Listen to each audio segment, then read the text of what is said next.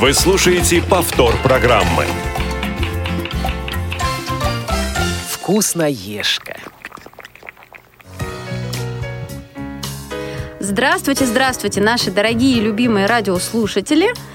А, с вами снова эфир молодежной программы «Вкусноежка». И а, сегодня у нас в эфире наша неповторимая любимая гостья Марта Любимова. Здравствуйте. И э, я, Юлия Васильева. Сегодня мы, к сожалению, а, без Лены. Лена, тебе привет. А, мы все равно чувствуем твое присутствие в нашем эфире. И, конечно же, колдовать э, над нашим эфиром помогают нам а, Сегодня вообще в эфире только девочки, такая кулинарная программа, и в эфире девочки. Все как надо. Так вот, наши колдуньи, которые нам сегодня помогают, это Дарья Ефремова, Олеся Синяк и Ариадна Манукян.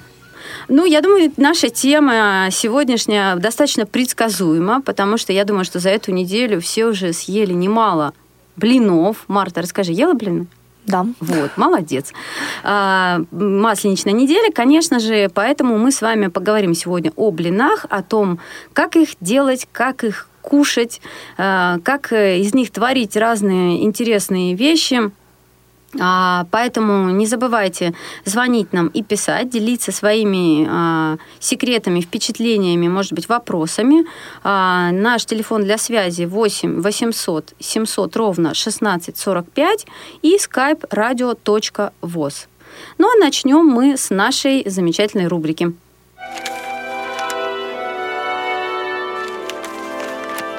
Тетрадка.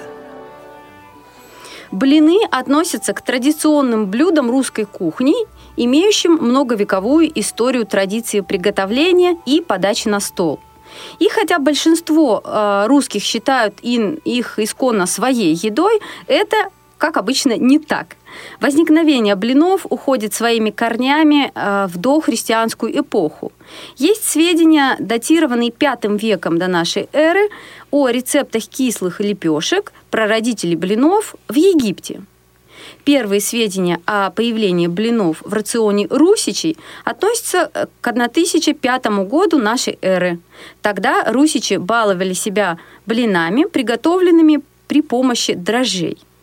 Существует множество преданий возникновения блинов на Руси. Одно из них рассказывает, что первый блин – это результат выпаривания овсяного э, и поджа... выпаривания и поджаривания овсяного киселя, забытого хозяйкой в русской печи. Спохватившаяся хозяйка подала на стол подрумянившийся блин из овсяного киселя, который пришелся всем по вкусу. Как гласит легенда, именно благодаря случайности русичи стали обладателями вкусного лакомства под названием блины. Крупнейший знаток русской кулинарии Вильям Похлебкин установил происхождение слова «блин». Это разновидность от «молоть» – «млын», указывающая на приготовление блинов из перемолотых муку злаков – так сложилось с древних пор, что в блинное тесто использовались только высококачественные продукты, ведь блины вместе с кутьей были жертвенными блюдами и подавались э, на поминках и праздниках, посвященных э, дням усопших.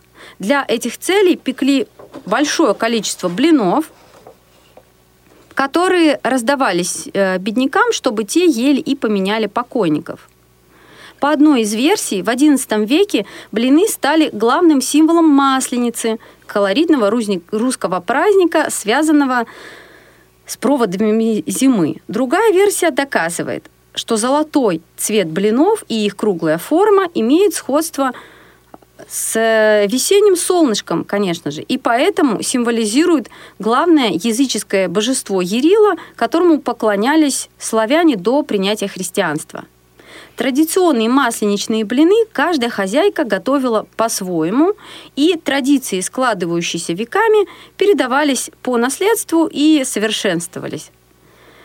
Праздник Масленицы ассоциируется с поеданием большого количества блина, блинов в течение всего дня.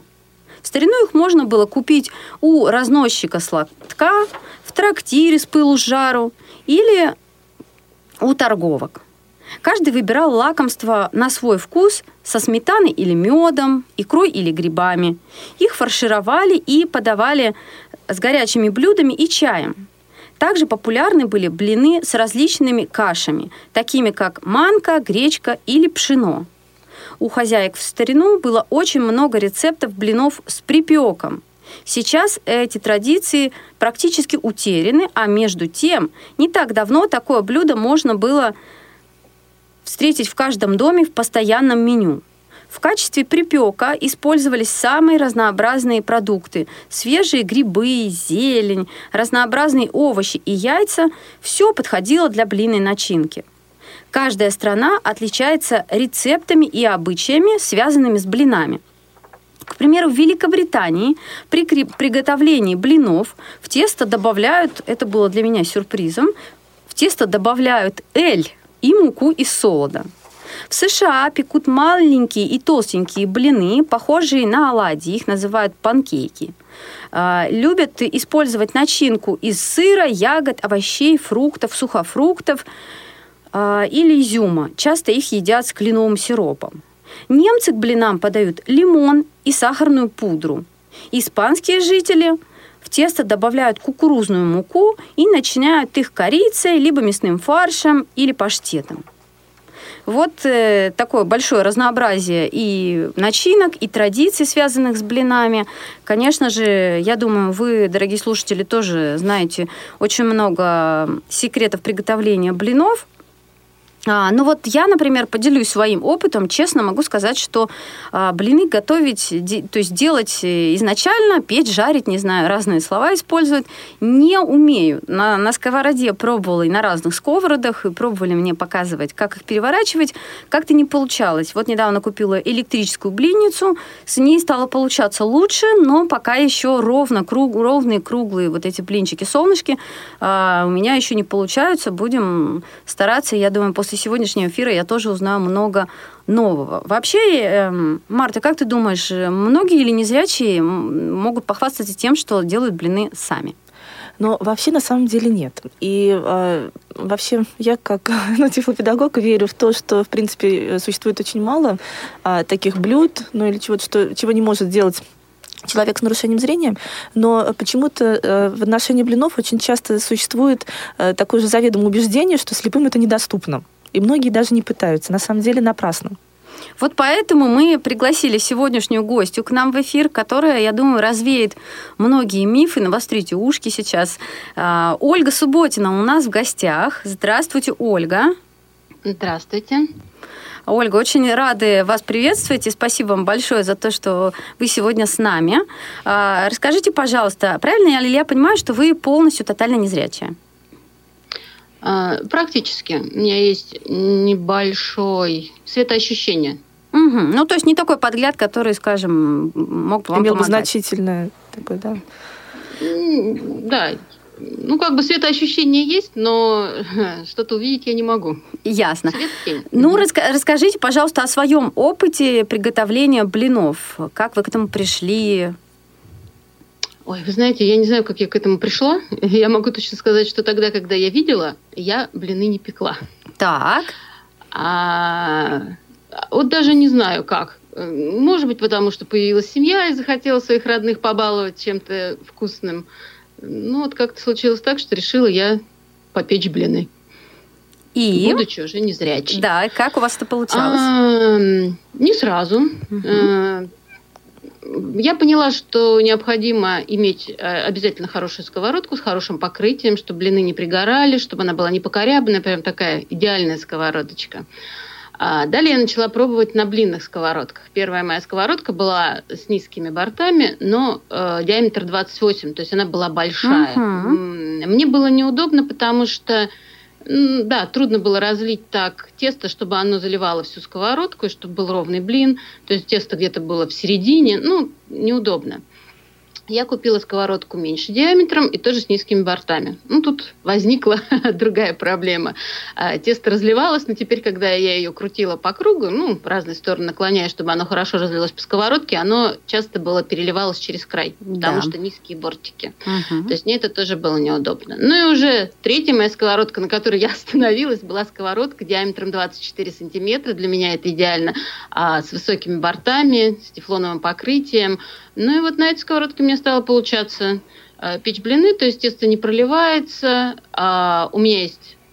А вы знаете, я еще поняла, пока вы говорили, что мой половник, размер, который зачерпывает э, тесто, он ровно на эту сковородку. То есть мне его хватает для того, чтобы разлить по То сковородке. есть вы нашли эту Объем. идеальную пару половник и сковородка, да? Видимо, да. Идеальное трио, Да. потому что еще третий элемент. Потому что, да, у меня еще была м, выбор лопатки, который необходимо переворачивать. Вот это главный вопрос, я думаю, для всех, да. Как же переворачивать?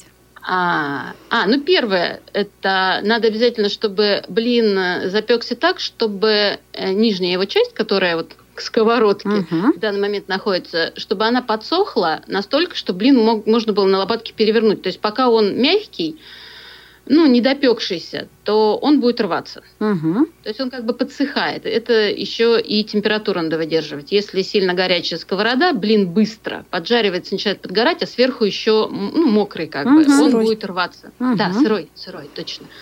Он будет рваться. Ну вот, ну а сама сама э, лопатка. Первая моя была лопатка, это деревянная, ну, соответственно, тефлоновое покрытие, чтобы его не покорябать. Но не подошла, потому что деревянные, они достаточно толстые, неудобно переворачивать. Да, это точно.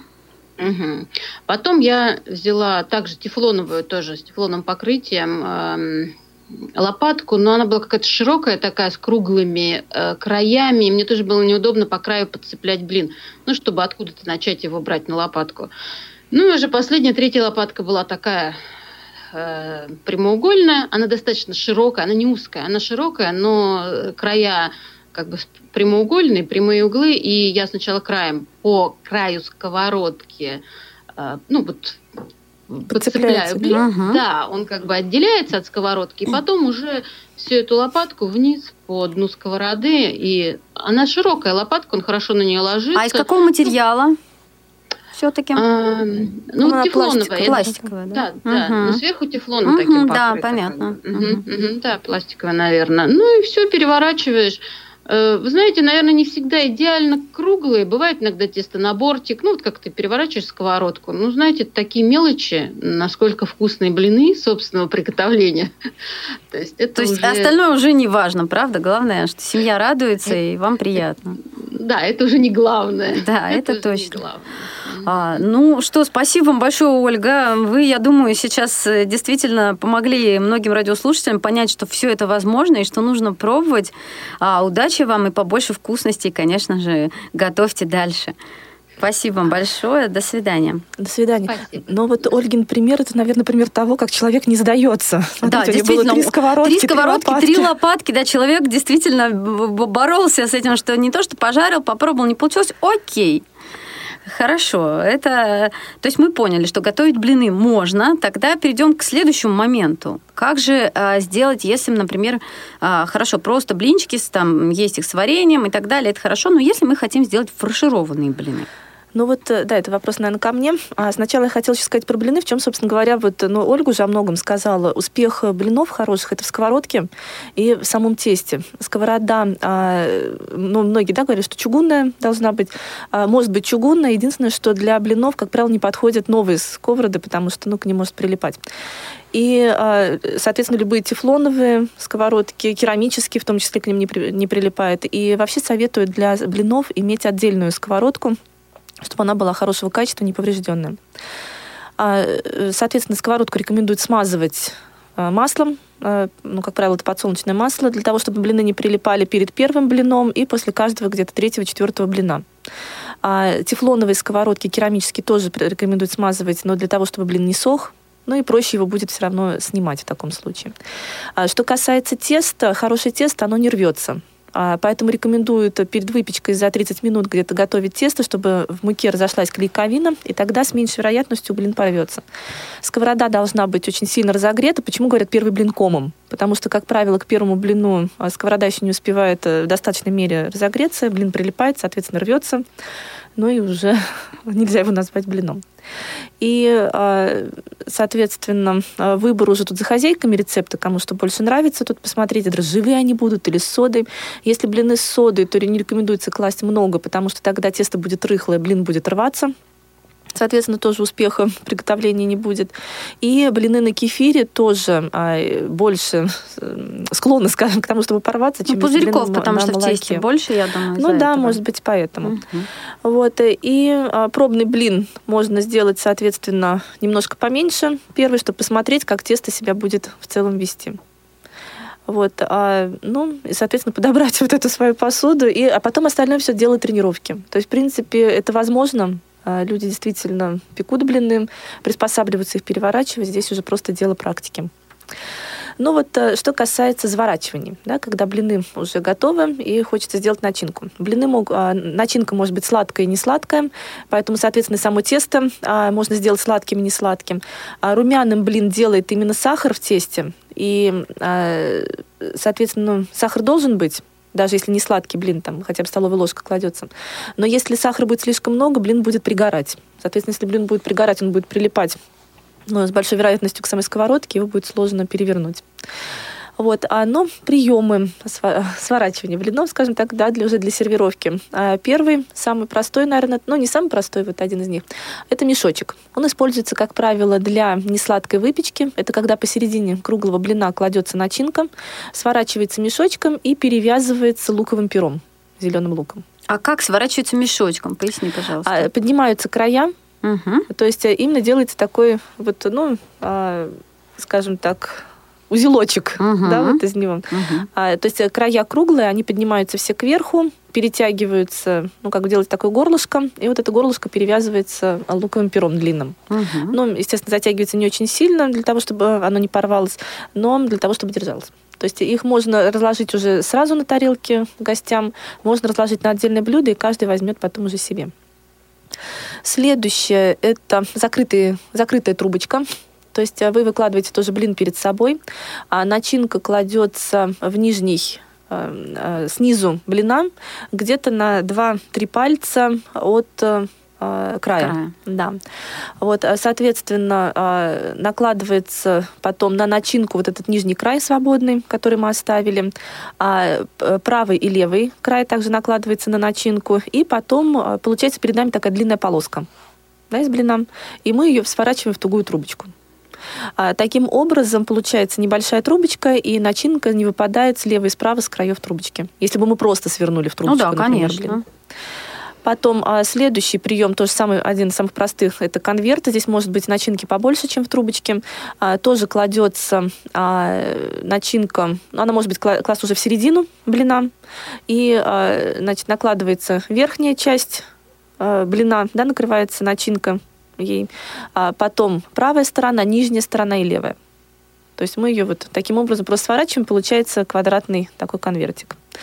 А еще один прием – это закрытый треугольник, когда мы тоже кладем посередину, в середину блина начинку, а потом накладываем правую и левую стороны на начинку так, э, как будто мы собираемся сложить самолетик. То есть мой правый заложили, левый, получился сверху треугольник, а снизу круглая сторона. То есть они должны смыкаться, вот правая Да, они смыкаются, сторона. да. Угу. Потом нижнюю сторону мы поднимаем так, чтобы она коснулась верха треугольника. Угу. Вот. И а, потом подворачиваем вот эти свободные концы справа и лево, которые остались, к тарелке, то есть под сам этот треугольник. Угу. Начинка тоже остается внутри, она не будет вытекать. Вот. И а, еще интересный есть прием, а, такое сворачивание, можно сказать, сворачивание сервировки блинов. А, это можно сделать роллы из блинов. Ну, например, чаще всего их делают с соленой рыбой. Это когда на блин намазывается, например, творожный сыр, потом выкладывается соленая рыба. В качестве дополнения можно выложить на край полоску огурца. И потом все это сворачивается в тугую трубочку, то есть уже намазанный весь блин, а, и нарезается на кусочки длиной 3-5 сантиметров. Тогда а, в таком случае блин уже сервируется срезом вверх на блюдо. Ну и получается действительно такие роллы. Вот. А если выпечка подается сладкая, а, ну, например, мед или варенье, то здесь э, возможно просто взять э, готовый блин круглый, разложенный перед собой, намазать его и сложить просто в четыре раза. Вот, ну, это основные приемы, если, Юлия, есть еще вопросы. Да, я думаю, приемов э, много, но действительно основные ты сказала, самые понятные, по крайней мере. А, я думаю, мы сейчас перейдем к еще одной нашей рубрике, а затем вернемся к вам. Копилка полезностей. А, ну, сегодня мы для вас приготовили несколько советов как раз по приготовлению теста для блинов и по их э, жарке. Непосредственно перед замешиванием теста просейте муку. Смысл даже не в том, чтобы она стала кристально чистой, не содержала комочков и примесей, а в том, чтобы максимально насытить ее воздухом, тем самым придать тесту пышность и легкость. В момент смешивания молока и яиц оба ингредиента должны быть комнатной температуры. Поэтому яйца стоит заранее достать из холодильника, а молоко немного подогреть. Сначала нужно смешать жидкие ингредиенты, молоко, взбитое с сахаром, и солью, и яйца. И только потом постепенно подсыпать просеянную муку. Всякий раз тщательно перемешивая тесто, чтобы не было комков. Всю жидкость здесь использовать не обязательно сразу. Можно ее добавить потом. Перед тем, как выпекать блины, добавьте в тесто столовую ложку растительного масла и хорошо перемешайте. А, тесто получится более эластичным, а блины не будут э, прилипать к сковородке. Тесто должно быть не слишком жидким и не слишком густым. По своей консистенции идеальное блинное тесто больше похоже на жидкую сметану. Лучший друг румяных, хорошо пропеченных блинов, конечно же, сковородка из чугуна. Она равномерно нагревается и долго держит тепло. Смажьте сковородку небольшим количеством масла. Это важно. Масла должно быть совсем немного, иначе блины получатся слишком жирными. Чтобы не промахнуться с количеством, используйте силиконовую кисть. От того, сколько теста вы нальете на сковородку, зависит, насколько тонким и нежным получится блин. Поэтому найдите, как мы уже об этом и несколько раз говорили, идеальную пару сковородка-половник и всегда используйте их для выпечки блинов. Налейте немного теста в центр сковородки и несколько раз наклоните ее из стороны в сторону, чтобы оно равномерно распределилось по всей поверхности. Выпекаете блины на очень горячей сковородке. Первый блин часто получается комом, как раз потому, что сковородка не успевает прогреться. Не оставляйте жарящиеся блины без присмотра. С каждым новым блином сковородка будет а, разогреваться все сильнее, а времени на каждый блин будет уходить все меньше. Стоит отойти от плиты, и блин моментально пригорит. Вот такие несколько самых простых советов. Конечно же, их у каждой хозяйки, я думаю, таких советов и секретов очень много. А, а у нас есть еще а, одна, на мой взгляд, важная тема, которую нужно затронуть. Мы все говорим о том, как готовить блины, как их заворачивать. А вот еще один вопрос, как же их есть, особенно в гостях или в кафе? Хороший вопрос. Ну вот про готовку я хотела еще добавить. А, вот если хозяйки испытывают трудности а, при разливании теста по сковородке, я рекомендую тренироваться на холодной сковородке, тестом. То есть вот именно понять, э, как нужно наклонять сковородку, чтобы тесто распределилось по сковородке. То есть не сразу на горячий. Вот, а что касается еды, здесь есть две традиции. Одна народная, а вторая более официальная. Ну, народная традиция гласит, что блины едят руками. И а, раньше считалось вообще, что ну, это все-таки языческий праздник, да, больше был масленица, и не, не разрешалось даже прокалывать блин. Вот, поэтому дома в тесном кругу вы можете есть блины руками. А в официальной обстановке блины рекомендуется есть с помощью вилки и ножа. А если а, для блина используется жидкая начинка, такая, например, как мед или сметана, то а, вот это дополнение к блинам рекомендуется подавать в отдельных розетках на каждого гостя. То есть это не одна чашка со сметаной. Если одна чашка сметаны, например, то там должен быть а, один общий прибор, то есть не каждый своей ложкой туда лезет и накладывает себе. Вот, и если положили вы себе начинку на тарелку или в отдельной розетке, то вы отрезаете кусочек блина а, от общего, да, от общего блина. И потом уже непосредственно макаете этот кусочек наколотый на вилку в начинку. А вот что ты посоветуешь, например, если это блин с начинкой, что, как его лучше резать, чтобы начинка не осталась на тарелке, а блин у тебя на вилке? Ну, здесь определенные сложности. Если есть возможность выбрать, чтобы начинка была плотная и не растекалась, потому что иногда начинки готовят с текущей консистенции uh-huh. такой, это будет, конечно, неудобно. А, здесь прием тоже такой, вы, а, придерживая блин, а, накалываете с краю кусочек блинчика, да, и отрезаете ровно так, чтобы у вас э, на э, вилке оказался наколот небольшой кусок. Вот. А потом собственно говоря, можете его съесть. Если начинка выпадает, то есть вы аккуратно это заметили, вы можете на вилку потом начинку отдельно взять. То есть при помощи ножа. Угу. А, я думаю, э, что, конечно же, есть еще много вопросов. Э, если они у вас остались, уважаемые радиослушатели, пишите нам, конечно, мы будем на них отвечать. А еще я знаю, Марта, что у тебя есть сегодня интересный для нас анонс. Расскажи, пожалуйста, о том мероприятии, которое предстоит. Так, ну, а в культурном центре, центре пространства и времени, который находится на Большой Серпуховской, 44, а в первое воскресенье марта мы приглашаем... 4 марта. А, 4 марта, да, первое воскресенье марта. А мы приглашаем на мастер-классы по а, столовому этикету, сервировке, ну, где мы готовы командно и коллективно ответить на многие вопросы. То есть непосредственно на практике уже. Собираем две группы, детскую и взрослую. Первая группа детская в 14.00, то есть это э, занятия с детьми, и в 16.00 группа взрослых. То есть э, э, с детьми занятия это с детьми и их родителями, да, например? Да, это родители и дети. Угу. То есть там, ну, и, соответственно, немножко другой материал будет предлагаться. А то есть ну, другие продукты и так далее. Потому что ну, задачи все-таки взрослых и у детей, как правило, разные, уровень разный, смешивать в одну группу, вот мы решили это немножко Как ты считаешь, для кого это будет важно и интересно? Ну, э, детям, да, я думаю, что, э, в принципе, детям всем.